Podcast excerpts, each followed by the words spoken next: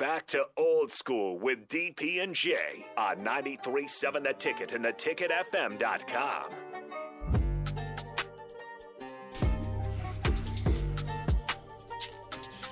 We are back. Short segment right here before the the uh, top of the hour here, and uh, I got one suggestion, Kenny. Yay or nay?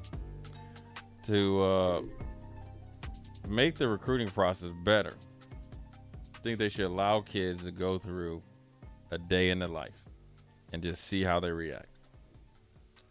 If I- you want to, That's that's a good idea, Jay. if you want, because then you, then a kid first of all because it's different in each place. Then the kid be like, all right, I like the way they do it. I like that. And now, granted, you won't get the coaching aspect because again, the coaches are gonna be on their best behavior, mm-hmm. but the commitment level, right? The But- commit to being able to commit and go through the process, but then also then you know it give the coaches a little bit more of a evaluation tool too as well. But we we have a schedule, Yeah, but that ain't hour it, to man. hour schedule. Yeah, that that ain't. but you're though. talking like we- we getting talking- up at five a.m. Yeah, going to Yeah, because here's why. I read that article when I was when I was playing basketball. Temple had sent me a letter, a handwritten letter by John Chaney. I just and that was my favorite school. I love Mark uh, Macon, and he Mark used, Make- Macon. yeah, and he wore them high top Adidas. I had I had a pair of those. They were heavy as all get. They were like Timberlands. but he was my favorite play, one of my favorite players. Shaking bacon. And they were talking about Temple, and they went in a day in a life. Mhm. They talked about them brothers had to get up at like three forty five, four fifteen to catch the subway to go to Go practice to practice. go to school, practice, and lift weights again, and won't get home at eight nine o'clock. Like, oh yeah, I ain't going out there. That's too hard for a brother. That's too hard, man. I told my dad I ain't. The temples, I, I can't do it.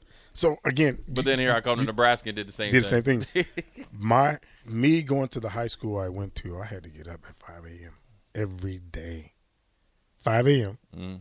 Get on the bus at six. So we go around the city, pick up kids. Then we'll go to this park because there was two schools, Melville and Oakville. They were probably ten minutes apart. But we'll pick up all the kids, and then we'll go to this park. And all the Oakville kids got on one, two buses, and all the Melville kids got on two buses. Then when you get to school at school started at seven ten. Mm.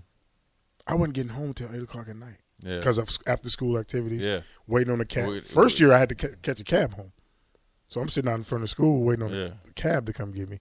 Then they started activity buses for after school Right. activities. I wasn't getting home at seven thirty, eight o'clock at night. Yeah.